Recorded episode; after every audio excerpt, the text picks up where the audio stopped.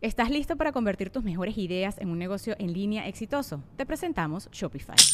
Tal vez no lo sabías, pero nuestro podcast More Than Mamis es un negocio y lo empezamos por supuesto para desahogarnos y hablar sobre la maternidad, no para convertirnos en expertas de ventas y del e-commerce. Así que sí, necesitábamos ayuda para vender nuestro merch y poner en marcha nuestra tienda. ¿Y cómo suena con Shopify?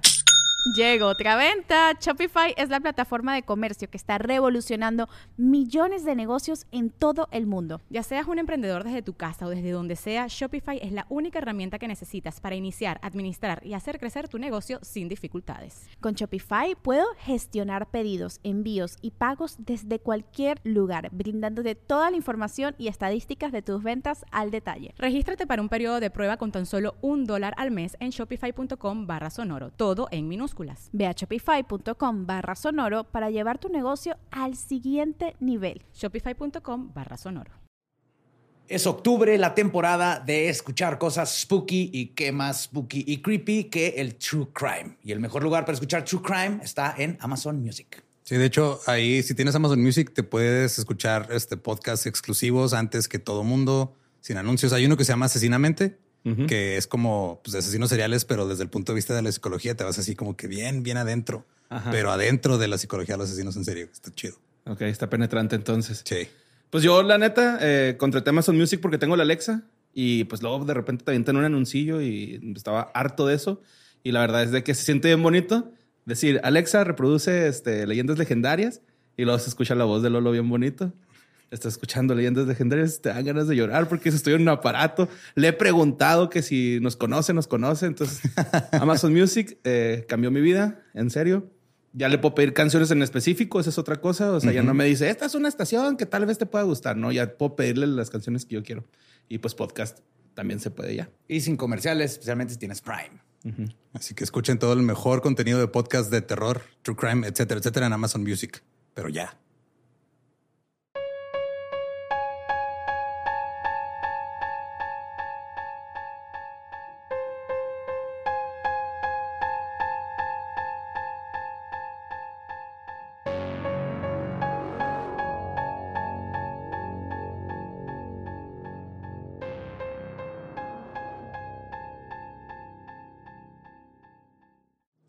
Estás escuchando Leyendas Legendarias, parte de Sonoro y Producciones sin Contexto. Eh, les recordamos que lo que queda del mes queda poquito menos de la mitad. Si ustedes van ahorita a patreon.com de leyendas podcast, pueden ver el contenido que regularmente eh, es exclusivo. Ahorita lo pueden ver liberado. Yes. El que se ha subido este mes. Y también eh, recuerden que tenemos la opción de mandarles guiones firmados y regalitos y todo. Y váyanse preparando porque pues si quieren que llegue para Navidad tienen que pedirlo en noviembre. Es porque es un, es un buen regalo. De Navidad, sí, enmarcadito. Sí, es buen regalo para cualquier regalos, con regalos exclusivos que no están a la venta en otro lado. Ahí está. Entonces, para su fan de leyendas legendarias, qué mejor que darle sus regalitos de leyendas legendarias. Así es. Eso lo pueden encontrar en patreon.com de leyendas podcast. Y por mientras los dejamos con este episodio spooky, el episodio 242 uh. de leyendas legendarias.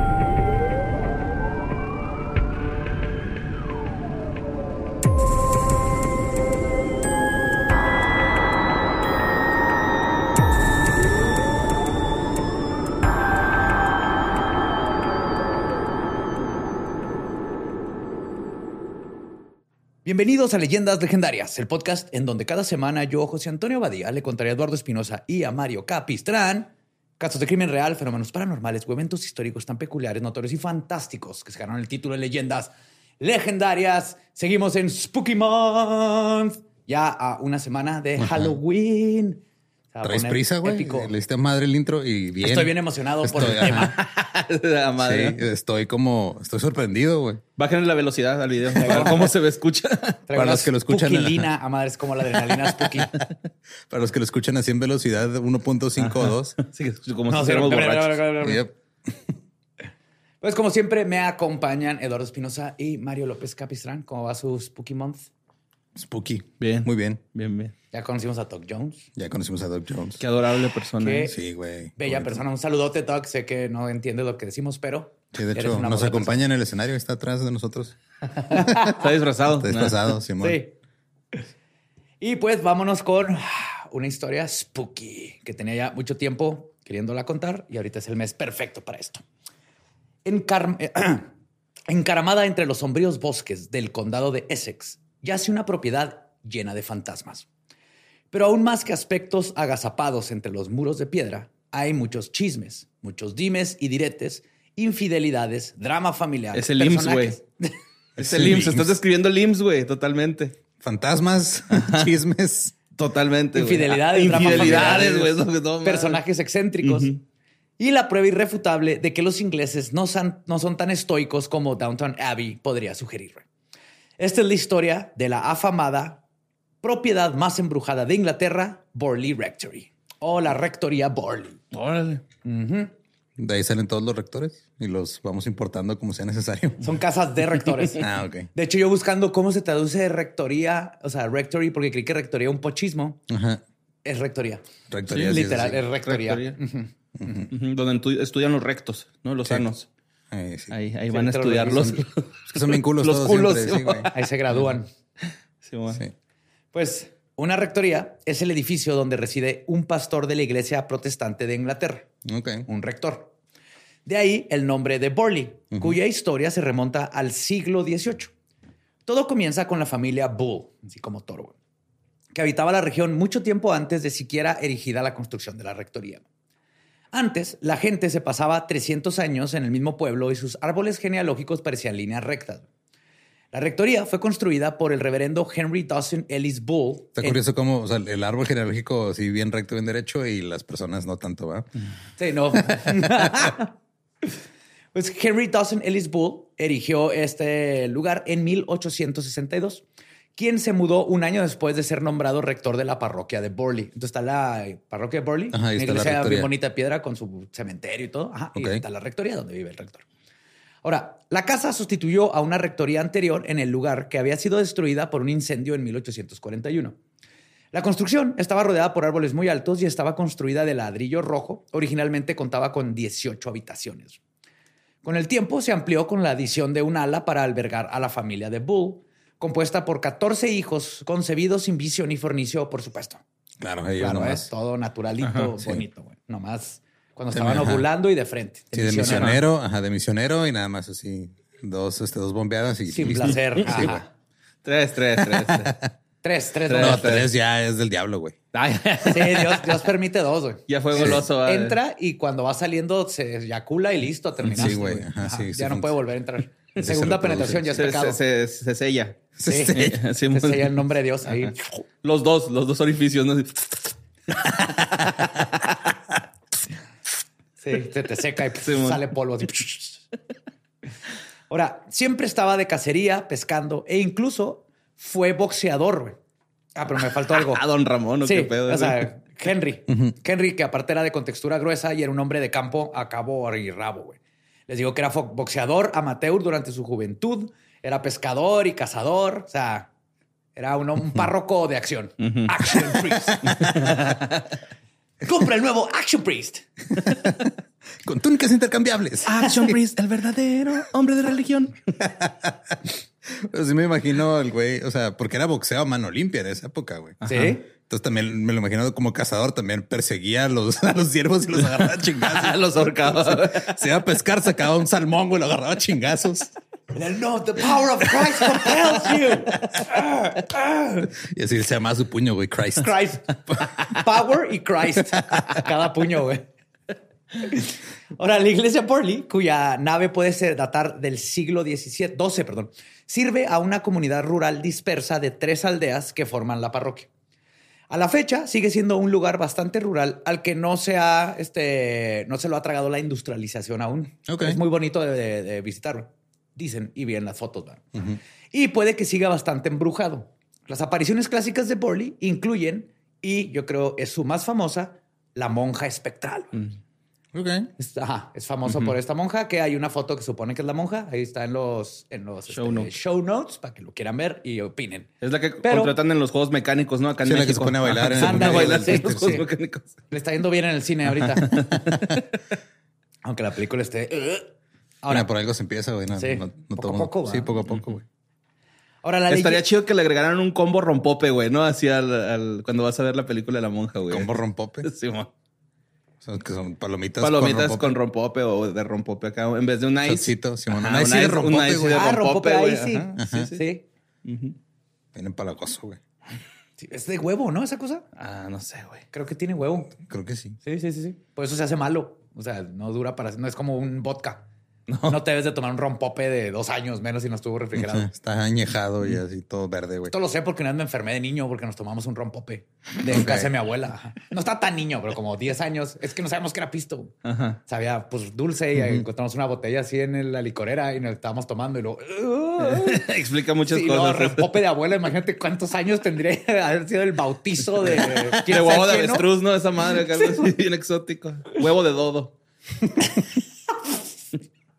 No sé, güey, tu abuelita a lo mejor le tocó el dodo, ¿no? Probablemente. A ti también, güey, ¿no? A mí nadie me tocó el dodo.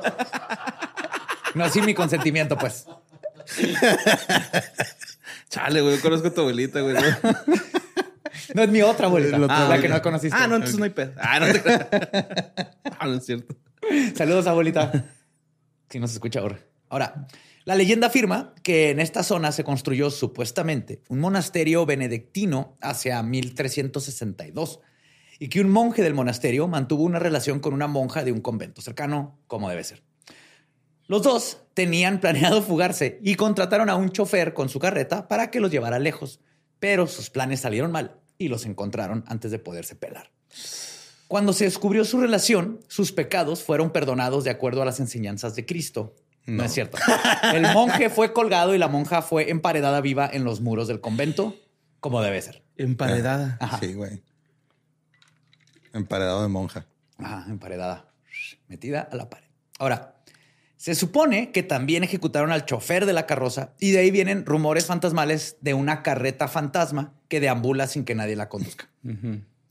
Pero ¿por qué se aparece la carreta y no el chofer? Pues porque extraña al chofer y lo está buscando por toda la eternidad. Aparte, creo que el, el- o sea, la calificación de, de Uber del monje y la monja de haber sufrido mucho. ¿no, Horrible, sí, Ya sí, que sí. maten al chofer es una estrella, güey. Sí, sí, está culero. Y más que la carreta, hablan mucho que se oye el tuc, tuc, tuc, tuc, Ok. los soniditos y las Sí, llantas. Pero sí la han visto, así como los trenes fantasmas. Ajá, sí, sí, sí. Ahora, el único problema con esta historia es que es mentira. Ok. A pesar de lo que nosotros en nuestra arrogancia posmoderna podamos pensar, la gente del medioevo era bastante buena llevando archivos. Y mejor aún en lo que se refería a temas religiosos. Ergo, sabemos perfectamente que no existe registro alguno de un monasterio benedictino en la región en ningún momento de la historia. Nunca hubo tal monasterio. Era un monasterio fantasma también. No mames. Se parecía, escuchabas rezos de repente. ¿Te acuerdas? No, no, no rezan así. Pues, ¿qué no son los cantos benedictinos? No sé. Los de los CDs esos. No sé por qué tenía así. Porque lo escuché de niño, creí que era así como algo raro, no sabía qué era. Los benedictos, ¿no? No, yo a mí me ponían en Rigo Tobar y así, güey. No me ponían esas cosas. Sí, no, no, no, no han escuchado esas madres. No, güey. Así que son coros como de iglesia o Ajá. súper creepy, mal pedo. New no- Age. No, no, no, no, son benedictinos. Estoy- ¿Y no, y no tenían nada del granito de mostaza? Si tuviera fe como un granito de mostaza. Eso dice el Señor. ¿Eh? Toda Jesús para María, toda María para Jesús. Creo que lo más spooky de este mes es que Sí, güey. todavía Se esas persinó, güey. Se cantó al- alabanzas y lo, eh, ¿qué pedo, José Sí, el mes que entraba era hacerse la pedo a los herejes, güey. ¡Eh, con el Instituto México se mete! y antes de seguir, es importante recordar que el siglo XIV era una época donde la gente se aburría terriblemente. No había internet, no había tele, todo el mundo se estaba muriendo de cualquier cosa. güey. Y mucha gente además era iliterada, iletrada, perdón, como para entretenerse leyendo a Jane Austen. Ironía, ¿no? Sí, sí. Ironía. Sí, sí, sí. Pero lo que había y que sobra ¿Por qué le tiraste ahí un chingazo este gratuito a Jane Austen, güey? ¿Qué te pasa? ¿Por qué? No, pues que no la podían leer. Ah, ok. Entendí que nomás leían a Jane No, al contrario, no Ah, podían leer Ah, Jane Austen para ya. entretenerse. Sí, ¿qué Ajá, pasa, güey? No, no, no, no, no, no. Sí, con Mr. Darcy no te metas. Sí, no, no, no podían. No se podían divertir con Jane. Ahora, esto era una tradición, este, lo que queda, y hay de sobra, es una tradición narrativa basta que ayudaba a pasar el rato y por eso todas estas leyendas e historias de fantasmas son parte de la canasta básica de todos estos tiempos. Ya era para cotorrear nomás. Sí, pues Sí, en- güey, o sea- igual que ahorita, pero antes era todavía más, ¿no? Y unas son verdaderas, Pues sí, unas güey. no, pero pues aquí en, México tenemos miles de leyendas, las contamos, que muchas son ridículamente graciosas, Sí. pero era una forma de pasar de hacer que los niños no se vayan al lago, que no se metan a una cueva o nomás de pasar el tiempo, ¿no? De mo. montarse al, al abuelo que iba ahí a las paredes con hoyos a buscar monjas. Sí. Pedo de monja. Ahora, en 1900, tres hijas de la familia Bull deciden haber, este, dicen haber visto al fantasma de la monja. Era de noche y vieron la figura oscura que parecía traer puesto un hábito atravesar el huerto de papas. De papas la Ajá, verdura, papas la no, verdura, no hay un huerto. no, no, no, donde crecen los papas. No es donde crecen a los papas. Eso lo, eso lo hacen en Italia. Las cosechan y lo habemos papa. habemos papa. Sí, no, eso es en Sorrento, Italia. Ahí Ok. crecen a los papas. Estas Sí, son bueno. papas. Ajá. Ahora, una de ellas, la José Antonio de la Badía, la José Antonio de la Badía. What? La José Antonio Badía de la familia, se llamaba Ethel, dijo qué chingón y se fue corriendo a ver al fantasma. güey. Claro, Ajá. eso tiene sentido. Sí, todos los demás salieron corriendo, güey, cuando lo vieron, pero esta dijo, a huevo, fantasma. Pero eventualmente el fantasma se volteó y la chica corrió a la casa en desesperación por un bolillo para el susto porque Le vio la cara. le vio la cara y se, Sí, se güey. No seas mamón, güey. Es como cuando el perro alcanza el carro, güey. ¿Qué haces? Sí, pues ya. Nomás da vueltillas acá. Eh, Bueno, lo congelas según Carlos Trejo, pero Sí, con una lata para- de aire comprimido volteada. Sí, Porque es, es el, Y luego al topper, ¿no? Ahora sí. es el elemento más frío Sí. que conoce el ser humano. Ahora, el organista... eso de y la- los mensajes de tu ex. Uh. Pobre Ay, Carlos Trejo. Nos diste a todos. güey. Todos ahorita llorando, perdón. Sí, todos están escuchando Sí. el podcast. Están mejor así, están mejor sin, sin esa persona. Sí, sí, Así sí es. Ahora, el organista de la iglesia de Burley dice que también llegó a observar una figura oscura recorrer los terrenos de la rectoría por la noche. Y al igual que una servienta que dice haber visto a una mujer vestida, y cito, como monja o como enfermera. Y al aproximarse a esta, se desvaneció.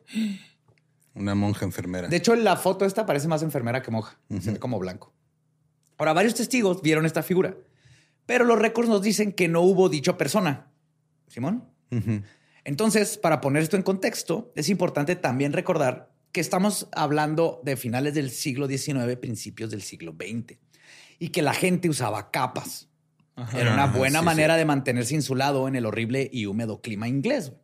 De igual manera, la gente a veces viajaba a pie, la gran mayoría de hecho, y la insistencia de ver a la monja cerca del huerto de papas también habla de la propensión que tenía la gente en ese tiempo de ver un huerto y pensar, jaja, papas gratis. Claro. Entonces, muchos de estos avistamientos pueden haber sido nomás una persona normal con capa. Robando como- en bueno, la agarrando pinche comida. noche, ajá, o cortando Robándose. camino por el huerto. o viendo si ya estaba este tiernito los papas. pues Ethel dice que vivió años muy felices con su familia en Burley, que a pesar de la turbulenta historia posterior de la propiedad, ella no tiene sino recuerdos agradables y el resto de sus hermanos en general están de acuerdo. Quizás Si excepto... fuera del güey que se tapa, se tapa con la capa y roba papas, suena como trabalenguas. Fuera de eso, todo chido. Sí. Ah, no sé cómo, pero pues estaban acostumbrados porque el que no se la pasó muy chido fue el que heredó la rectoría. güey. Henry Bull falleció en una habitación de la rectoría a la que se le llama el cuarto azul en 1892. Ahora, esto sí, si hay un cuarto en una casa que tiene nombre de un color, este va a estar creepy. güey. Yo fui a una casa que nos pasaron cosas bien creepy en Camargo y había el cuarto rosa, está todo rosa. Y resulta que ahí falleció la abuelita y, no sé, y nomás entrabas y estaba creepy. Se sentía la vibra. Sí, si te dicen, ah, te vas a quedar dormir en el cuarto verde, no lo hagas. Esa es mi No Azul. sé. regla. Este era el cuarto azul. No creo que a Borges si le dicen, eh, tengo un cuarto verde, el chinga va a ir, güey. Simón, para hacer acá un video bien vergas, güey, con mi fondo verde. Va a ser el cuarto morado Ajá, sí, pues con sí. CGI. Ahora, a la muerte de Henry, su hijo, Harry Foister Bull, se quedó con la responsabilidad de la propiedad y de la parroquia. Harry era un hombre un poco excéntrico. Como era más o menos normal en la época, le interesaba el espiritismo, pero no era nada que se saliera de lo común. ¿no? O sea, era como ahorita jugar Dungeons and Dragons, ¿te acuerdas que antes jugaban espiritismo? Claro, Contactar a los muertos era como lo más normal. Todavía no, existe el Monopoly, güey. No, Entonces, exacto. Jugabas Sí, a, la Ouija. Sin embargo, los reportes de actividad paranormal aumentaron considerablemente mientras él estaba encargado haciendo sus cosas de espiritista. Y no a todos les convencía el asunto de los fantasmas. Un hermano, de, un hermano de Harry, llamado Gerald, decía que todo ese embrollo se debía a la, y cito, imaginación femenina. Ok, sí. muy bien. Entonces, es este. o sea, nadie le preguntó y ahí va a meter misoginia, güey. Justo, no, pero no todos le ponían salsa de misoginia a su taco de escepticismo. Pero otro hermano llamado Walter, quien también vivió toda su vida en Burley, dice que nunca presenció, sintió o vivió nada raro ahí. Sin embargo, a las aldeas cercanas, la gente ordinaria no paraba de hablar de los fantasmas de la rectoría. El organista antes mencionado, un hombre llamado Ernest Ambrose, dice que los fantasmas eran un tema ubicuo entre él y sus pares. Los padres amenazaban a sus hijos con el diablo todo el tiempo. El cielo y el infierno no eran más que lugares ordinarios. Y la rectoría de Burley era siempre el lugar donde vivían este tipo de monstruos y De cosas que hacen pop. Ajá. Y esta clase de asuntos podían generar temor, pero estaban lejos de ser asombrosos, porque nadie vio nada verdaderamente. Sí, nada eran- más era usarlo para chingar. Ajá, Juanita vio que se prendía la luz, o Pepe dice que ¿Qué? su Todo papá se, vio- invita- se inventa la electricidad. Imagínate, ¿Qué es eso? Un fantasma de Edison. Haciendo focos. Ahora, lo que también estaba lejos de ser asombroso eran los pedos de varo y herencias que atraviesan casi cualquier familia, güey, como siempre. Cuando Henry murió, a pesar de dejarle la responsabilidad de la rectoría a su hijo, la herencia se quedaba en manos de su esposa, Caroline Cerebell. El testamento de Caroline indicaba que toda la herencia se iría a los hermanos Bull, por este asunto de no confiarle las finanzas a las hijas. Y quizás no habría habido mayor problema con esto de no ser porque cuando Caroline falleció en 1914, Harry ya se había casado con una viuda llamada Ivy Blackberry y vivían en una propiedad enfrente de la rectoría donde habían permanecido sus hermanas. Entonces, Harry empezó a hacerle promesas a Ivy sobre heredarle todo a ella, güey. lo Ah, cual, con justa razón, molestó a sus hermanas. Pues sí, güey. Sí, quienes querían un reparto justo de su patrimonio. Eventualmente, Harry se desdijo y les prometió que las cosas serían equitativas. Incluso volvió a mudarse dentro de la rectoría en 1920. Pero siete años más tarde, cuando Harry murió en el cuarto azul, el fantasma de la procrastinación hizo lo suyo y nada de su testamento estaba arreglado, güey. Uh, Entonces. Ivy era efectivamente la heredera de todo, dejando a sus hermanas sin absolutamente nada más que ahora con la cuñada, güey, dueña de todo lo que era la familia. No, pues está cabrón. Y pues no es septiembre, pero acuérdense, Pinches testamentos. navidades culeras que van a pasar esos güeyes. Sí. Ahora, las hermanas estaban. chile tú nunca viste por la monja, güey. A ver, ¿dónde están las papas? Dice, ¿dónde están las papas? A ver. La pinche monja y tú me la pelan, güey. Ese terreno es mío, güey. ¿Y el vato que se tapa con capa y roba papas qué? Sí. Ese güey estuvo primero que tú y yo me fui por la monja que tú, güey. El vato de capa robaba papas. Las hermanas estaban emperradizas, emperradísimas, obviamente, y comenzaron a correr el rumor de que la muerte de Harry no solo no había sido natural, sino que también era parte de un plot coordinado por Ivy, la viuda negra, que había seducido y luego asesinado fríamente a su marido con tal de quedarse con el dinero. La verdad es que se murió de sífilis y compli- este, complicaciones de sífilis. Pues a lo mejor lo planeó la esposa, güey. Dijo, voy a ir a contagiarme de sífilis y luego lo contagio a él para que se muera, güey. Era un- era un pendejo mal plan. eso. Agarró una aguja, güey, ¿no? Con contagiada de sífilis y luego fue y Sí. la puso en un cine, la invitó al cine. A un teatro, a un Sí, teatro. a un a ver te- a un Shakespeare. teatro sí, un- de, de sombras, güey, ni siquiera. ¿no? teatro de sombras. Pues además de ocupar su tiempo en esparcir rumores, las hermanas también tenían que encontrar un nuevo párroco para la rectoría, y eso sería mucho más complicado que hablar mal de su cuñada. La historia dice que intentaron ofrecerle el puesto a al menos 12 reverendos antes de que el treceavo aceptara. Que tanta gente les dijera que no abona a la leyenda. Claro. Porque decían, ah, es que no querían porque sabía que estaba bien embrujado ese pinche lugar. Aparte, el 13 es de mala suerte. Sí. Entonces, este reverendo era el reverendo maldito. Era el güey. maldito y nada de los reverendos. sí, no, no, no, aquí roban papas. Sí, no, este pedo no está bien. Pero hay que tomar en cuenta que en realidad lo que pasa aquí es que Borley era un lugar bastante feo e incómodo, independientemente de los fantasmas. Era una casa fría, oscura, sin calefacción y sin sistema de plomería conectado a una red municipal. Todo el agua salía de un pozo Ya de adobe todavía, ¿no? de ladrillo. Era todo ladrillo. Ahora, Sin agua corriente y sin electricidad, comodidades que ya empezaban a ser esperadas para 1927. güey. Sí. Era muy sencillo que alguien viera la casa y pensara, "Ni- no, gracias, paso. güey". sí. más un sacerdote, güey. No, Ahorita luego- ya te la rentan como glamping, pero, Sí. Ándale, sí. pero no así. Y de hecho, incluso parece ser que la familia Bull no cuidó también la casa y tenían que lidiar con una infestación de roedores que le daba mucha competencia a la infestación fantasmal. güey. Era mucho más, más peligrosa. Está bien güey. vergas que se aparezca el fantasma y luego el fantasma es de una persona que le tenía miedo a los ratones. El fantasma ve un ratón, güey, y se vuelve a morir, güey. Entonces ahora tienes otro fantasma. Dos güey. fantasmas. Así funciona, ¿no?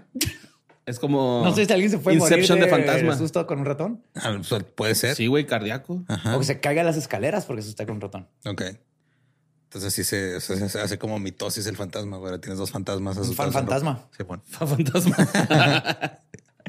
Ahora, cuando el incauto treceavo reverendo llamado Eric Smith decidió mudarse, mudarse a la propiedad, la historia de Burley como ícono de lo fantasmal al fin agarraría vapor.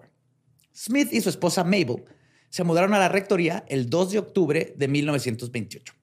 Habían vivido antes en Calcuta y regresaron a Inglaterra debido a que Mabel no estaba muy bien de salud.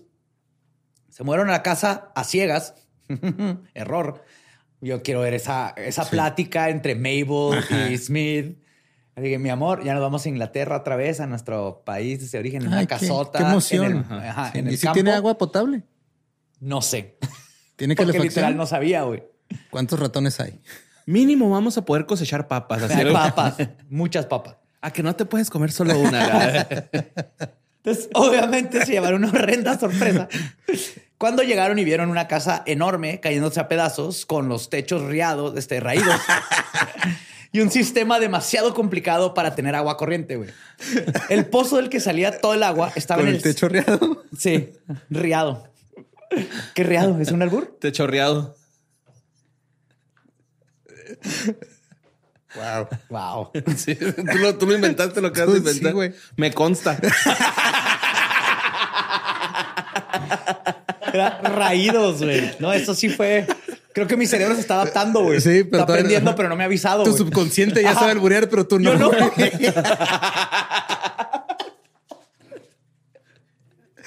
Ay, güey. Qué bonito.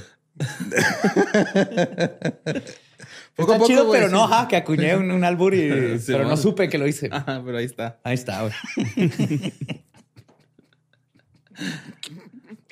Entonces, el, el- el pozo del que salía todo el agua, güey, estaba en el centro del patio. Es que el, si la ven, es como, como casona, Ajá. que eran los cuartos así, tenía un patio grandote en medio. Ok. Entonces, al centro estaba el pozo y había una bomba que debías que, este, de Bombear. bombear para que subiera el agua a una cisterna que estaba en el ático y luego ya de ahí distribuye el agua. Era como un pues, rotoplas. Ajá. O sea, la bomba era manual, pues nada más. Ajá. Sí. Ya después Fuck. pusieron mecánica, pero todos tenías que salir, prenderla, Prender la llenarlo, bomba. De apagarlo. repente, ¿no? Ajá. Ajá. Qué chinga. Otra cosa bastante incómoda era que la rectoría se mantenía abierta a la gente del pueblo, What? que pasaba a usar el baño y en una propiedad tan grande, con tantas habitaciones ocupadas, mucha gente se escabullía para tener sexo clandestino en la casa de un hombre de Dios y su familia. güey. Wow. Qué padre.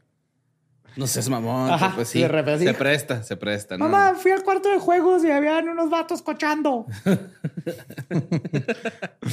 Imagínate, güey. ¿Cuántas bombeadas le dio? Porque no queremos pecadores en esta casa. Sí.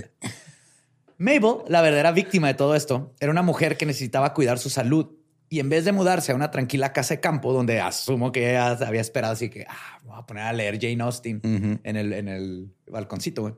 pues llegó a un lugar sin remodelación donde tareas básicas implicaban mucho esfuerzo.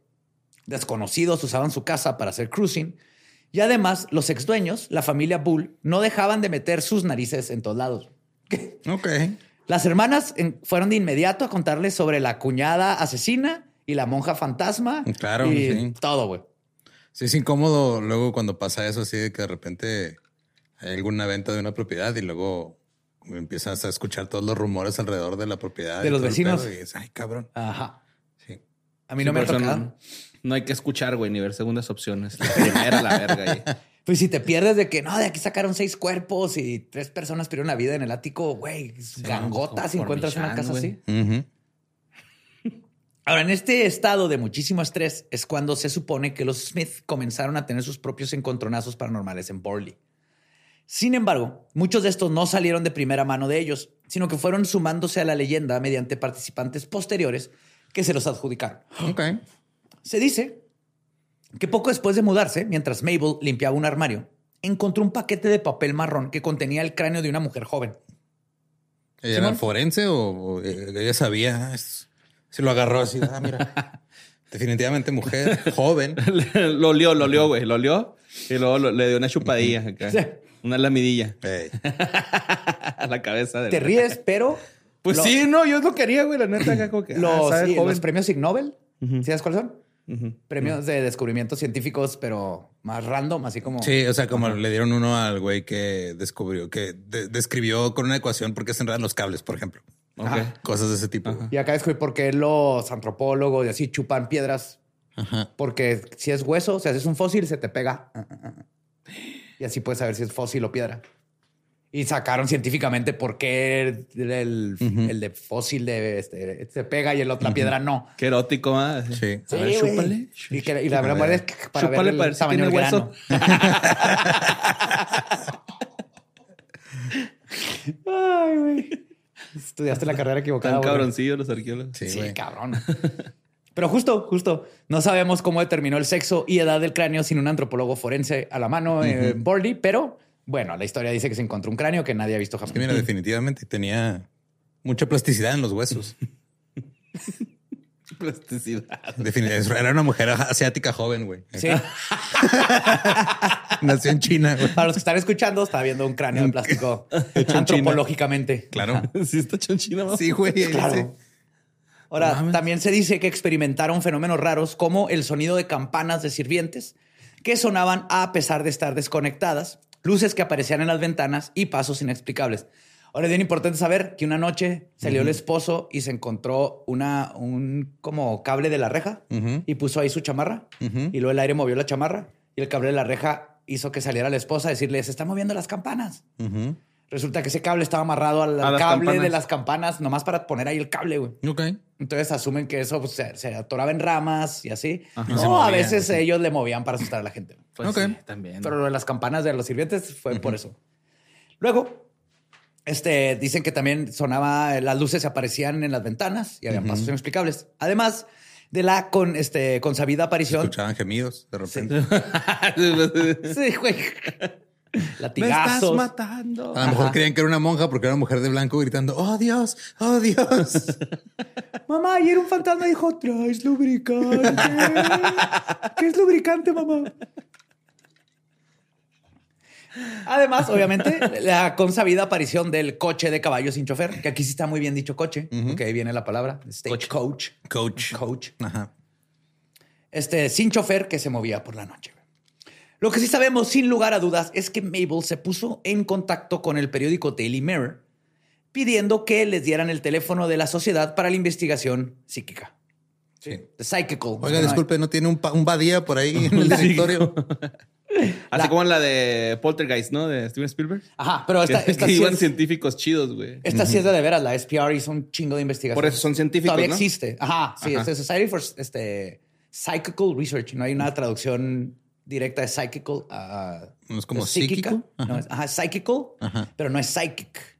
Ok. Es como física, metafísica. Sí, De lo paranormal. es paranormal. ajá. Ahora, el Daily Mirror saltó a la oportunidad y no solo les dieron el contacto, sino que empezaron toda una cobertura noticiosa alrededor de Burley, obviamente. Pues claro, güey, son tabloide.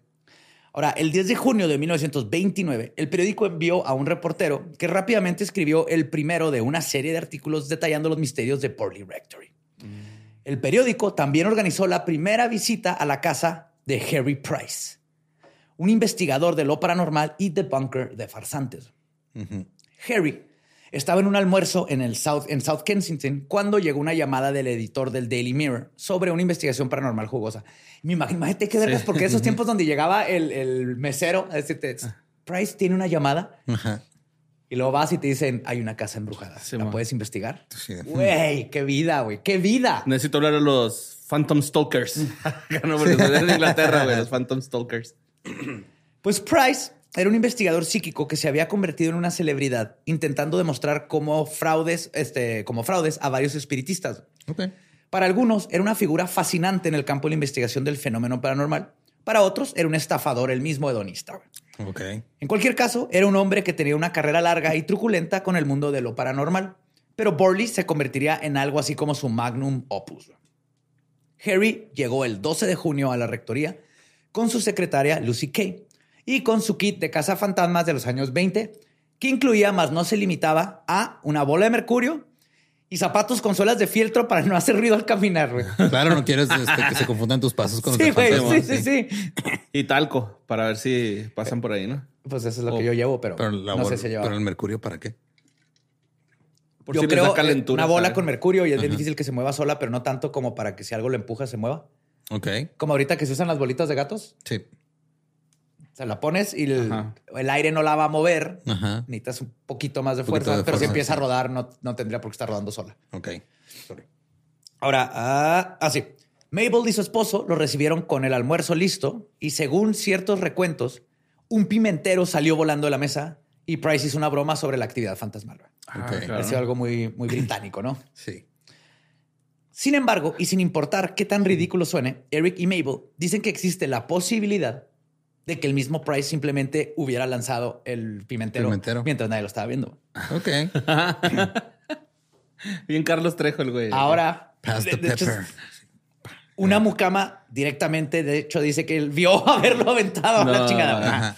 Ok. También una copa llena de agua de uno de los presentes de pronto se convirtió en tinta. Güey. no mames, es Jesucristo. De forma inexplicable. Bueno, pero, es muy, muy, muy fácil, ¿no? O sea. Harry Price era un aficionado a los trucos de magia porque obviamente aprendió magia para poder saber qué tipo de trucos usaban los psíquicos falsos y los espiritistas falsos. O para aplicarla a él. Ajá. Como esa. Convertir el agua en lambrusco. No mames, qué asco. Sí, sí, sí. Mira, mínimo no es roofing, güey. Entonces está bien, güey. Sí, no, hacía este tipo de trucos para mamar. Ajá. No, pues. Ahora, no sabemos bien qué fue lo que se habló durante este almuerzo. Price dice que los Smith fueron personas encantadoras que le contaron todo sobre el fenómeno paranormal que los aquejaba. Pero después ellos saldrían a negar esa afirmación y decir que jamás implicaron que algo les estaba pasando a ellos en particular. ¿A quién le creemos? ¿Quién sabe? Porque ellos le hablaron al Daily Mirror. En la historia de la rectoría de Burley, la gente se contradice con demasiada frecuencia y a veces es difícil saber quién está diciendo la verdad. Pero lo cierto es que Harry Price obtuvo mucha información sobre las leyendas folclóricas de Burley y le encantaron. Price procedió a comenzar su investigación en la casa. Como debe ser, entrevistó a una criada llamada, llamada Mary Pearson, quien dijo haber visto tanto a la monja como el carruaje con choferes descabezados ya subió, ya subió a nivel. Ah, Sí, antes nomás era la pura carroza, pero ya lleva pasaje, güey. Pues, sí. Luego continuó con sus este, entrevistas. Fue con las hermanas Bull, quienes se presentaron de inmediato. No tenía nada que hacer, ¿verdad? Sí, claro. Mucho gusto, decían.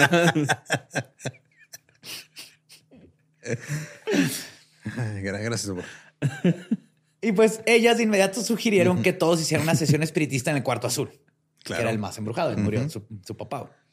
Era después de todo su oportunidad de contarle a otra persona sobre la malvada cuñada asesina. Claro. Vi Blackberry, la Black Widow, es que hasta decía Black ahí en su. Sí. Ahora, la sesión espiritista asistieron Price y su secretaria, los Smith, las hermanas Bull y un reportero del Daily Mirror para documentar todo. Y los diversos testimonios de esta noche se contradicen unos a otros tanto que parece que ni siquiera es un fraude porque en estos, este, mínimo en los fraudes se ponen de acuerdo. Aquí cada quien tiene su pinche historia. El reportero dice que los Smith se comunicaron con un espíritu que le contestaba sus preguntas dejando marcas en la parte de atrás de un espejo con marco de madera. Según los Smith. era un güey atrapado en la pared. Se ayuda.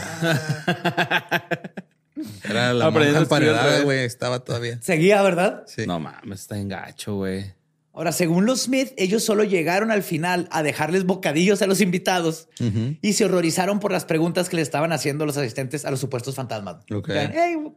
¿Quieren pepperoni y unos este, sabritones? ¿Paquetaxo? Y estos están así que, eh, cuéntanos de los güeyes que cogían en este cuarto. Les gustaba de perrito. ¿Cuántas veces te la has jalado en un día? Según los Smith, ah, perdón, este, y luego Lucy Kay, según Lucy Kay, la sesión solo terminó después de que los Smith perdieran la cabeza y les exigieran a todos parar porque se pusieron histéricos por lo que estaba pasando. Entonces sabemos qué fue lo que verdaderamente pasó. Pero de acuerdo a Harry Price, el fantasma principal con el que se estaban comunicando era el de Harry Poole, quien muy convenientemente les estaba comunicando que quería cambiar su testamento. Ah, claro. Sí, le dijo. Eh, tocayo, tira paro, güey. Septiembre, güey. No seas mamón, no le disimularon ni tantito, güey, las carnalas. No No, fueron las carnalas. No dice que fueron las carnalas. Nomás dice que. Pero no sabemos si las carnales le dijeron a este güey por otro lado, oye. Ah, espérense al final. Nosotros sabemos que estás mamando, güey. Ajá. La neta, nada más queremos que hagas una sesión espiritista y que digas que, el que las propiedades son para nosotros. Y el otro, güey, arre. Me rifo. Sí, más bien dijo, güey, se me fue el pedo. Septiembre del testamento, no lo hice, sorry. La cagué. Y creí que iba a llegar a otro septiembre, pero, pues, Pero, no, pues, no. Phyllis.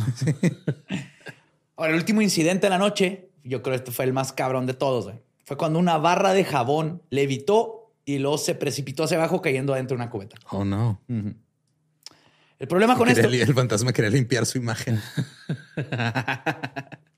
ahora el problema con lo del jabón Ujú. es que no sé si recuerdan, pero había en esa habitación una persona que era conocida por lanzar cosas al aire y gritar. ¡Wow, fantasmas! Sí. Pues el reportero del Daily Mirror contó otro incidente en el que se estaba bajando unas escaleras cuando de pronto un jarrón se estrelló contra la pared enfrente de él. Cuando volteó a ver de dónde provenía, solo vio a Harry Price parado detrás de él, güey. Igualmente así de que, oh, güey, ¿viste eso? ¿Viste eso que salió volando? No mames, un jarrón. Poltergeist. Este güey se pasa de verga. Ay, ¿no? vergas, Harry Price. Todavía no lo, no lo juzguen muy ásperamente. Denle, denle el beneficio de la duda, güey. Nah, güey, ¿por qué tiró el jabón, güey? Quiere que alguien lo recoja y eso está bien culero, güey. Ese güey es mierdita, güey. Ya lo torcí, güey. Ajá, güey. Ay, güey. Un año después, Price volvería a Burley con un reportero distinto, también el Daily Mirror, que el reportero dijo haber sentido cómo lo golpeaban con una pequeña piedra en la cabeza, güey. Cuando No, confrontó a Price, le metió una mano en el bolsillo, estaba lleno de, de piedritas. mames. Oh, no mames, el fantasma te aventó una piedra y luego me las echó en la bolsa, güey, para inculparme. No es mío, lo juro. Estas piedras aportaron en mi bolsa. Esta piedra no es mía oficial, se la estoy guardando a un amigo. Ah, güey. Vergas de Price. Sí, sí, cayó ¡Oh, fantasmas! y nada sutil, güey, atrás de un pilar así. ¿Viste esto? Yo también lo vi, güey. Yo también vi cómo te hicieron un sacacacas. Bien divertido no ese güey. Es que era hace Ay. 100 años, güey. ¿Qué más vas a hacer para detenerte, güey? Ah, qué rico tu coñac. Ahora es tinta, what the fuck. Si era o fingir que hay fantasmas o este ponerte a contar muertos de la peste anterior, Sí, güey. sí, sí. Sí, güey, sí, exactamente. Oh, siento un espíritu. Oh, ¿Qué es esto? Oh, pelos de colores de mi boca. Poltergeist. Oh, no, mi dedo. Ten cuidado, güey.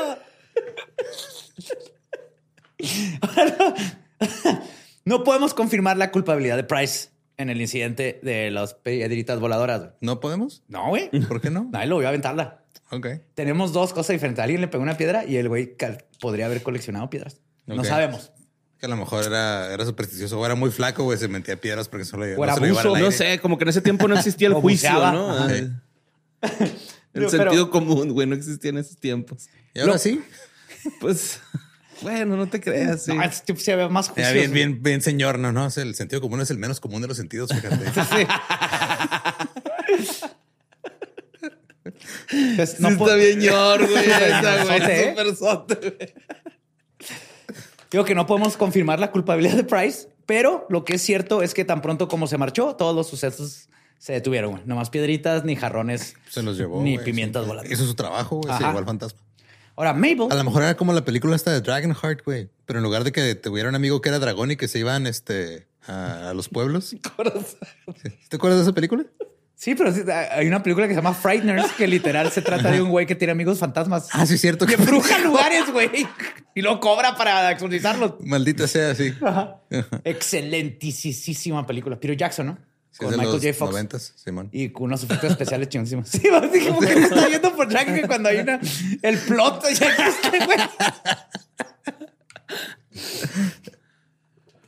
No fui yo, fue un fantasma. ah, no mames, cuidado. No, cuidado, ¿viste eso, güey? Ahora, Mabel no estaba nada contenta de todo lo sucedido y directamente acusó a Price de ser un prestidigitador que estaba fingiendo todos los fenómenos sobrenaturales. Está bien verga esa acusación. Eres un prestidigitador. Usted, caballero, ¿Cómo te atreves? es un prestidigitador. Calumniador Empedernido. y mago, maestro de las ilusiones, De la oscuridad. que viene a prestigitar en mi casa. Pobre cabrón. Bien ofendido. Sí, Ofendido en británicos. Why I never. que estaba fingiendo todos los fenómenos sobrenaturales que habían tenido lugar en su estancia en Borley. Pues los Smith abandonaron la rectoría el 14 de julio de 1929 y la parroquia tuvo algunas dificultades para encontrar un sustituto porque de verdad sí, sí era un lugar bien culero. O sea, sí era una tapia bonita. Pero el 16 de octubre de 1930, el reverendo Lionel Algernon Foister, primer hermano, primo hermano, perdón, de los Bull, y su esposa Marianne se mudaron a la casa. Ahora, Lionel y Marianne tenían una relación un tanto extraña y perversa, güey, aún para los 30. Para los 30. En sus deberes de párroco, Lionel, de hecho, había bautizado a Marianne cuando ella era bebé y por lo tanto se llevaban alrededor de 20 años de diferencia. Ok.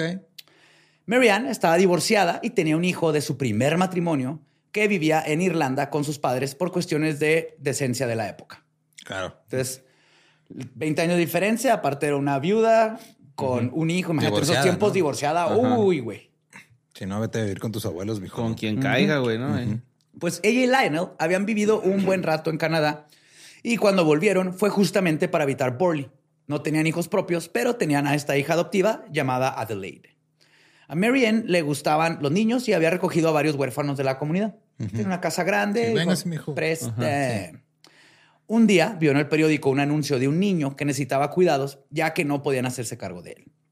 El padre del niño, un hombre llamado Frank, se le entregó a los Foisters y con frecuencia visitaba para verlo. En punto medio, ¿no? Sí. Entregó en el estacionamiento del Walmart. ¿Dónde estás? No, me Ahí en la, en la de papas, ahí te veo. Sí, ahí, me quedo muy lejos. Nos vemos ahí en. a ahí un lado de Top Shop. sí, ahí donde avientan piedras los fantasmas. Ahí merito. mira. Pero sí iba con frecuencia a visitar a su hijo y también aprovechaba y hacía algunos trabajos de mantenimiento en Burley, güey, para ayudarle a la familia. Y pues su hijo ahí estaba viviendo y todo. Entonces Sí, era un papá que no, no podía cuidarlo, pero hizo lo mejor. Pues Marianne y él se enamoraron y comenzaron una aventura casi de inmediato. Y mientras su esposa estaba poniendo en práctica los variados sitios de cruising de la propiedad, Lionel empezó a escribir una bitácora de varios incidentes extraños ocurri- que ocurrían en el lugar de la, este, del, donde estaban viviendo. Que entre ellos incluían campanadas, ventanas que se rompían, lanzamientos de piedras y botellas y escrituras en la pared, güey. sin que Harry Price estuviera ahí. Vandalismo en general, güey. Sí, o sea, güey, eran bien vándalos. dos. que iban a romper sí, ventanas. güey. Sí. El fantasma de un niño de 12 años. Fue como cuando pinté atrás de mi casa que daba a la escuela un diablo, decía casa el diablo y bienvenidos al infierno. Y nos tronaron las ventanas. Los niños de la escuela. Ajá. Ay. Pues Sí. Un abrazo a la mamá de Badía otra vez, porque Sí, sí, sí. También sacaba, tenía el bra- guante de Freddy Cougar y lo sacaba por la ventana. Ajá, y, sí. y mi máscara de Jason y se asustaban los niños y apedraban la casa. mi mamá fue, les puso, le regañaron y tuvieron que parar las ventanas, pero mi mamá no supo que yo hacía eso hasta muchos años después. O sea, no sabía que está mal que rompieran las ventanas, pero sí yo estaba Y ahí. ahorita ese niño en el manicomio. No, es que yo vi a Freddy Krueger, se los juro. No seas mentiroso, Pablito. Freddy Krueger no existe, no vive ahí. Más electroshocks, Pablito. Sí. Que- ahora resulta que Freddy Krueger vive en Pradera Dorada. No seas mamón, en Ciudad Pablo. Juárez. Con Jason, mal, ¿eh? güey, Su roomie es Jason. güey. Su roomie es Jason y viven en la casa Tu del carnal, diablo. ¿no? güey. Así de Jason. diablo. Sí, era yo. Son es que había- roomies, son Habían dos ventanas. Entonces sacaba la, not kidding, sacaba así la mano y luego corría a la otra ventana y me asomaba como Jason para que parecía que eran No monstruos sí, pues sí. en el receso. Está bien, vergas. Entonces, ¿Cuántos años tenías? 37. Badía, ¿nos puedes explicar si Pablito está viendo a Freddy Krueger y Pablito? Pobre Pablito, güey. Ya, sentí compasión por un niño que no existe. güey. sí, no, sí lo veo así. No mames, no, de- no sigas haciendo esto, es hacer pro vida, güey. Cuidado, güey. Ay, güey. Entonces, Lionel le envió la bitácora a Harry Price, quien nunca la devolvió. Maldito. Ahora, estos fenómenos paranormales parecían enseñar, ensañarse con Marianne, quien informó a su marido de toda una serie de fenómenos poltergeist, entre ellos que le arrojaban este, cosas y la aventaban de la cama. Foister intentó dos veces realizar un exorcismo, pero sus esfuerzos fueron infructuosos. En medio del primer exorcismo, dice que fue golpeado en el hombro por una piedra del tamaño de un puño. Ok. Eventualmente, la, y el Carey Price en la ventana. Sí. ¡Oh, yo lo vi! Eventualmente, la Sociedad para la Investigación Psíquica se involucró, pero casi inmediato declaró que en este caso había involucramiento humano. Aconsejaron a los Foisters alejarse de la influencia de Harry Price, pero no hicieron caso. Y unos 15 meses después de haber llegado a Borley, lo recibieron ahora con una nueva secretaria al lado. Price llegó a hacer lo que sabía. Volvió a hacer su pequeño truco de la tinta, pero cuando lo descubrieron, le echó la culpa a Marianne. Así, fue Marianne. No mames. Y hay muy buenas razones para creer que Marianne y Frank estaban fingiendo o exagerando enormemente la actividad paranormal a las que se enfrentaban para cubrir el amorío y todo el desmadre de la relación que tenían. Ok. Los ruidos, las cosas que se rompían, los pasos, todo era una explicación muy conveniente para cubrir sonidos inconvenientes para ambos en medio de la noche. Como el güey de los aliens, ¿verdad? Que, Simón. Ajá. que se, se acostaba con otra morra en el espacio, güey. Sí. Además, Frank decía cosas demasiado fantásticas para ser creíbles, como que una vez tuvo que pelear cuerpo a cuerpo con un fantasma y por eso tenía un ojo morado, cuando en realidad se golpeaban, había violencia doméstica y a veces ella tenía moretones, él tenía moretones, pero le echaban la culpa a los fantasmas. Ah, no mames. Ajá, o a cosas que salían volando. Los chismosos de la comunidad aseguraban que más bien todo tenía que ver con estas peleas y con para esconder los gritos, los amoríos y también para que los niños justificar a los niños porque papá y mamá estaban peleando o porque mamá estaba gritando más, más, más mientras el papá estaba en el mercado. Pues en 1932, el círculo espiritista de Mark Tay, o sea, Mark Tay, un vato que tenía su, su séquito de espiritistas, llegó con los Foisters para ofrecerles soluciones en cuanto a sus problemas fantasmales. Qué bonitos días. Llegaron pinche séquito de espiritistas. Así que tiene Rey fantasmas. Qué bonitos para días, casa eh. y para jardín. Ajá. Qué bonitos días de que no tenías dinero, güey. Iban Ajá. y te sacaban dinero de otra forma, ¿no? Acá. Sí. Te metabas un trabajo ahí Sí, como... no, es que mire. Como parque, parquero. Ajá. Vato que te agarra tu dinero, lo pone en la maquinita para darte el boteletito, güey. Boteletito. Boteletito. Boteletito. Ahora, en una sesión de espiritismo, las cosas se descontrolaron totalmente. Y Mary Ann terminó confesándole su aventura a Lionel, güey. What the fuck? Ese güey te estás acá. Sí. ¿Qué dice el fantasma? Pues dice que Lionel ya ni me toca. Ni me volteé a ver. No y mames. tenemos ya meses que ni nos hablamos. Y pues la verdad es que yo necesito que me abracen. Y encontré a otra persona. Así, güey, empezaron a No pinche mames. aventar. Ah, está bien vergas, güey. ¿Por qué? Porque Lionel, quien ya quería escribir un recuento ficcionalizado de todo lo que estaba ocurriendo en Borley, escucha esto, güey. Pero el, el círculo siguió y Frank eventualmente también admitió que él estaba causando gran parte de los fenómenos que se atribuían al poltergeist porque tenía problemas con la esposa y estaba frustrado, güey.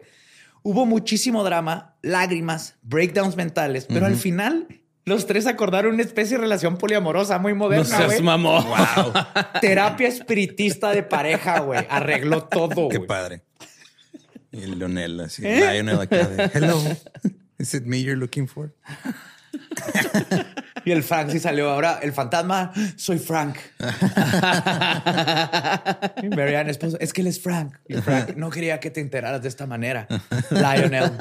Pero yo quiero mucho a tu esposa. Creo que podríamos los tres convivir. Qué bonito, güey. Qué bonito que lo paranormal acercó a personas y arreglaron sus pedos. Sí, güey. Ahora, Es que a Frank ya no se le para normal. pero las relaciones no tienen que ser nada más el sexo. ¿Qué dice el planchet? Después de este momento, no parece haber habido más fenómenos paranormales que afectaron a los Foisters. Ok. Pues la familia Foister abandonó Borley en octubre de 1935 debido a la mala salud de Lionel. La rectoría de Borley permaneció vacía durante algún tiempo tras los Foisters y en mayo de 1937 Price firmó un contrato de alquiler de un año con Queen Anne's Bounty. Los dueños de la propiedad, después de tantas disputas, terminó pues, con unos, este, ¿cómo se llaman los que venden casas? ¿Inmobiliario? Como una. Inmobiliaria. Ajá. Price estaba a punto de hacer su apuesta más arriesgada por encumbrar a Borley como el pináculo de las casas embrujadas. Mediante un anuncio publicado en The Times el 25 de mayo de 1937 y posteriores entrevistas personales, reclutó un cuerpo de 48 observadores oficiales, en su mayoría estudiantes universitarios, para que pasaran temporadas, principalmente durante los fines de semana, en la casa, con instrucciones de informar de cualquier fenómeno que se produjera. Entonces Qué el buenas güey paris. hizo un Project Ajá. X. Sí. ¿Sí? Ok. Sí, sí, sí. Era una especie de Big Brother paranormal. güey. Ahora. Que en sí, así se ve una, una casa embrujada, debe ser años de, De investigación, No sabes si algo pasa nomás cada miércoles de agosto. güey. Pues sí.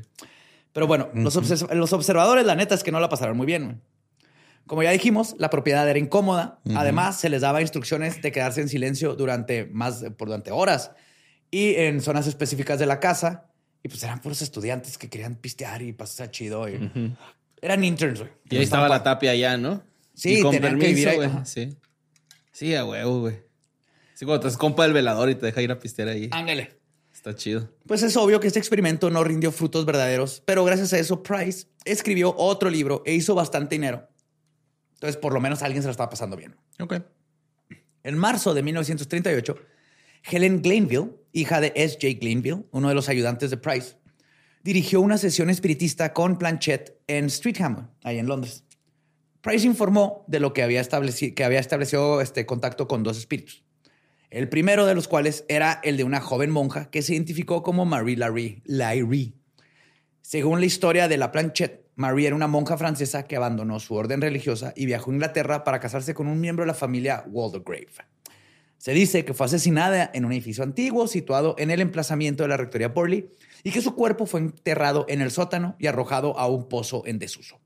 Ah, chinga. Ok. También se afirma que las escrituras de la pared que documentó Lionel eran sus súplicas de ayuda. Una decía, y cito, Marianne, por favor, ayúdame a salir. Ok. Ahora, el segundo espíritu con el que se contactó se identificó como Sonics Amurs y afirmó que prendería fuego a la rectoría de Borley a las 9 de la noche del 27 de marzo de 1938. Bien específica la fecha y todo. Sí, pero esto está weird. También dijo que en ese momento se revelarían los huesos de una persona asesinada. Y esas profecías más o menos se cumplieron, aunque no del todo. El 27 de febrero de 1939, el nuevo propietario de Borley, el capitán W.H. Gregson, estaba desempacando cajas y accidentalmente derrumbó una lámpara de aceite en la sala. Debido a la plomería anticuada y horrible de la rectoría, no hubo, fo- no hubo forma de mitigar el incendio y el fuego se propagó rápidamente y la casa sufrió graves daños. Y, se quemó. Y ya. Tras investigar la causa del incendio, la compañía de seguros concluyó que parecía haber sido provocado deliberadamente, deliberadamente y no, no pagó No nada, entonces se quedó hecha mierda la casa. Es que a lo mejor llegó el capitán y dijo, güey, no mames otra vez. O sea, pagué esto y lo compré sin preguntar. Sin ni nada, preguntar. güey. No me dijeron que había fantasmas, lo va a quemar, cobró el Un seguro. fraudecillo ahí leve, ¿verdad? Que se Todos los cuartos tienen hoyitos así al nivel de la cadera por alguna razón. Ahora, una señorita local apellidada Williams dijo haber visto la figura de la monja fantasmal en la ventana del piso arriba durante el incendio. Y según Harry Price, exigió el pago exorbitante en especie. Esta señora Ujú. le exigió a Harry Price el pago en especie de un conejillo de indias por venderle su historia. Ah. ¿Se lo iba a comer o lo iba a criar? Le iba a crear, quería un conejito de indias. Y le digo, te cuento lo que vi paranormal si me consigues un, Un conejillo de un indias. conejillo de indias. Que silban en la noche. Ajá. Cuasi capibara. Como cuasi casi capibara. Ajá, Simón. Pues en agosto de 1943, Price llevó a cabo una breve excavación en los sótanos de la casa en ruinas y descubrió dos huesos que se pensó eran de una mujer joven. El patólogo que los vio. También lo agarras. sí, güey. Este hueso es de mujer, ¿Lo chupó? Ajá. joven. Joven, joven, nomás dos, no, uno, no, dos periodos máximo. No, uno, dos, dos. Dos, dos periodos. Ajá, no, sí. no pudo haber tenido más de dos periodos esta, esta mujer antes de morir. Ahora, el patólogo que los vio era un hombre con cualificaciones cuestionables y la falta del resto del esqueleto habla pésimo de la veracidad de estos restos como parte de un cuerpo humano. Ajá, Sí, eran los huesos que le cabían en la bolsa cuando llegó a la casa. A las piedritas. Sí. Como las piedritas. ¡Oh, un fémur! ¡Oh, mi garganta! ¡Wow! Como el chaborro que encontramos nosotros, güey. Que era, Chamorro de era cerdo. comida, güey. Chamorro Pero de un cerdo. chamorro entero metido en el hoyo de una barda. Entonces no tiene sentido. Está raro. Está más bizarro. güey. Ahora, los huesos recibieron cristiana sepultura en el cementerio de Liston después de que la parroquia de Borley se negara a permitir que se celebrara la ceremonia ahí debido a la opinión local de que los huesos encontrados eran de cerdo Ok. y no iban a dejar que enterraran huesos de cerdo en un cementerio. Pues como pueden ver, la reputación de Price es más que cuestionable en esta historia. Y esto hace imposible determinar si algunos de los fenómenos reportados fueron verdaderos o no. Incluso un reportero del Daily Mail que acompañó a Price a una de sus investigaciones concluyó que, y cito, de Harry Price, el autoproclamado director del Laboratorio Nacional de Investigación Psíquica, aprendí que en una casa embrujada no hay que temer al fantasma, pero hay que tener cuidado de los agentes publicitarios terrenales del fantasma. A la madre. Ok. Sí. Al final del día, la falta de evidencia paranormal sólida en Borley es totalmente eclipsada por la comedia de enredos en su historia. Cada personaje más excéntrico que el anterior y cada reencuentro de fantasmas más campi y desquiciado, mientras que fueron pasando los años. La propiedad fue demolida definitivamente en 1944 al no ser recuperable después del incendio. Ok.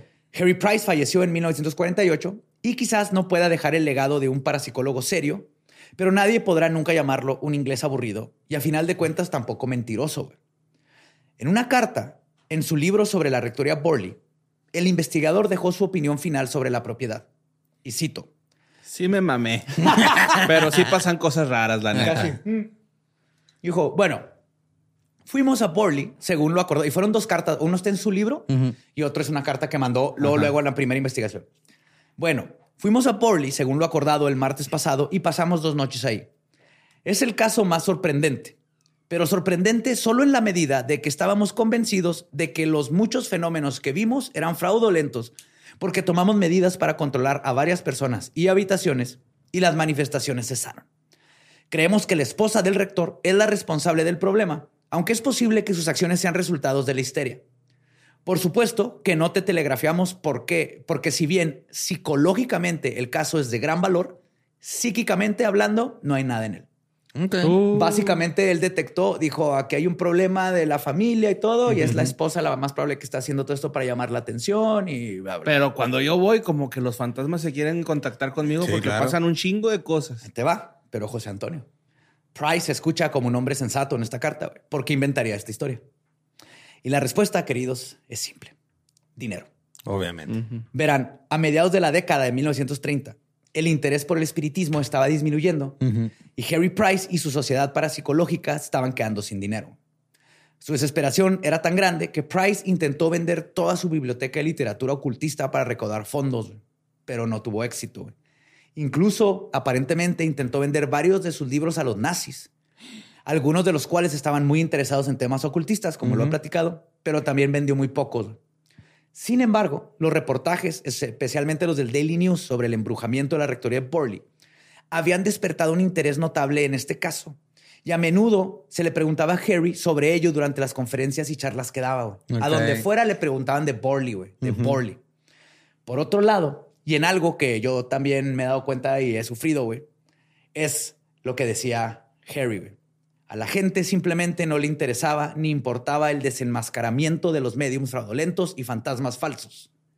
Incluso escribió enojado un amigo en una ocasión diciendo que, y cito, mucha gente prefiere la tontería a la desacreditación. A finales de la década de 1930, en quiebra y desesperado por lograr un éxito comercial, parece que Price decidió darle al público justo lo que quería. güey.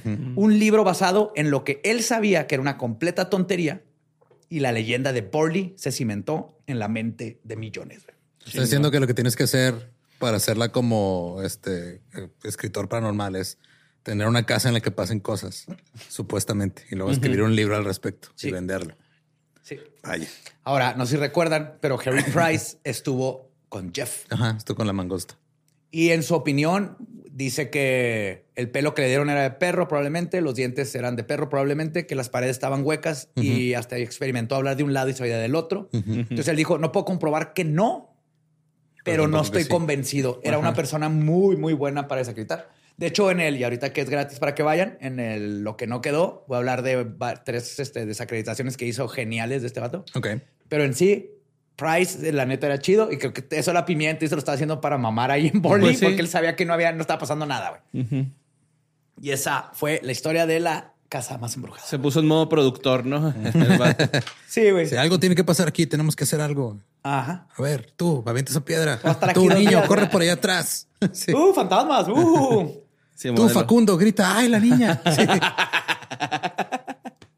Sí, a huevo. Un extra normal, ¿no? Ajá. Sí, siempre. Vamos al cementerio. ¡Oh, la monja! Sí, La monja cargando el- un este becerro fantasma. Un becerro fantasma. Sí, no sé, pues se aparecen monjas, enfermeras, niñas. Niñas. Este, no se parece así como, no sé, güey, un, una antropóloga, no, no el fantasma, una No, no, no. antropóloga, Eh, fantasma ingeniero. fantasma ingeniero. Sí, sí. ¿No?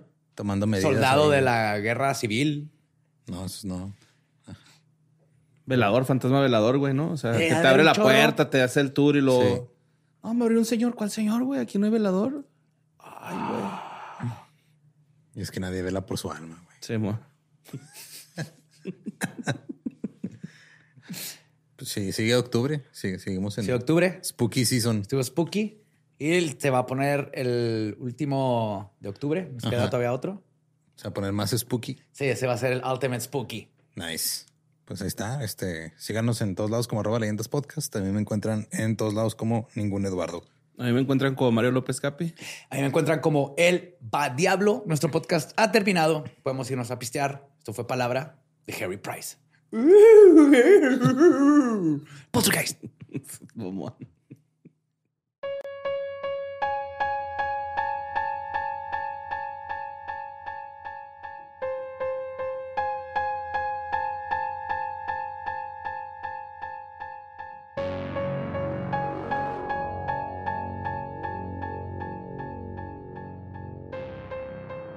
Esa fue la rectoría Borley, el lugar más embrujado de Inglaterra.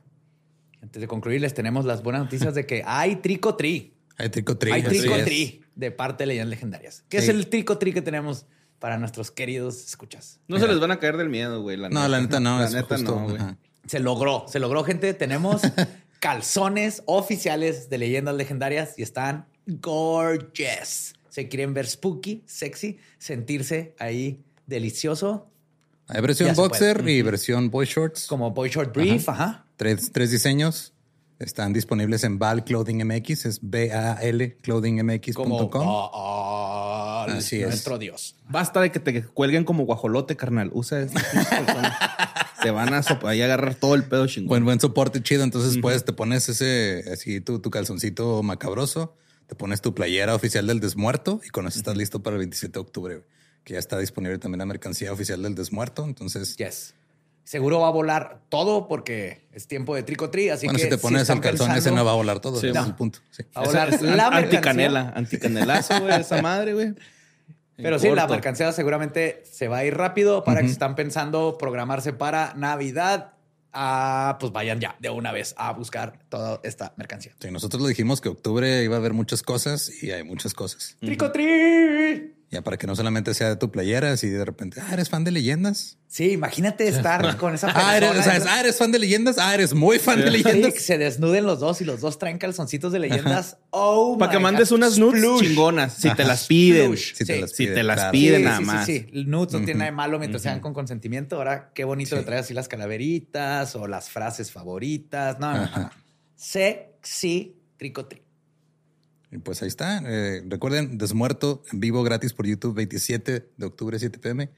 Y mercancía y todo eso en redes y en leyendaslegendarias.com. ¿Estás listo para convertir tus mejores ideas en un negocio en línea exitoso? Te presentamos Shopify. Tal vez no lo sabías, pero nuestro podcast More Than Mamis es un negocio y lo empezamos por supuesto para desahogarnos y hablar sobre la maternidad, no para convertirnos en expertas de ventas y del e-commerce. Así que sí, necesitábamos ayuda para vender nuestro merch y poner en marcha nuestra tienda. ¿Y cómo suena con Shopify?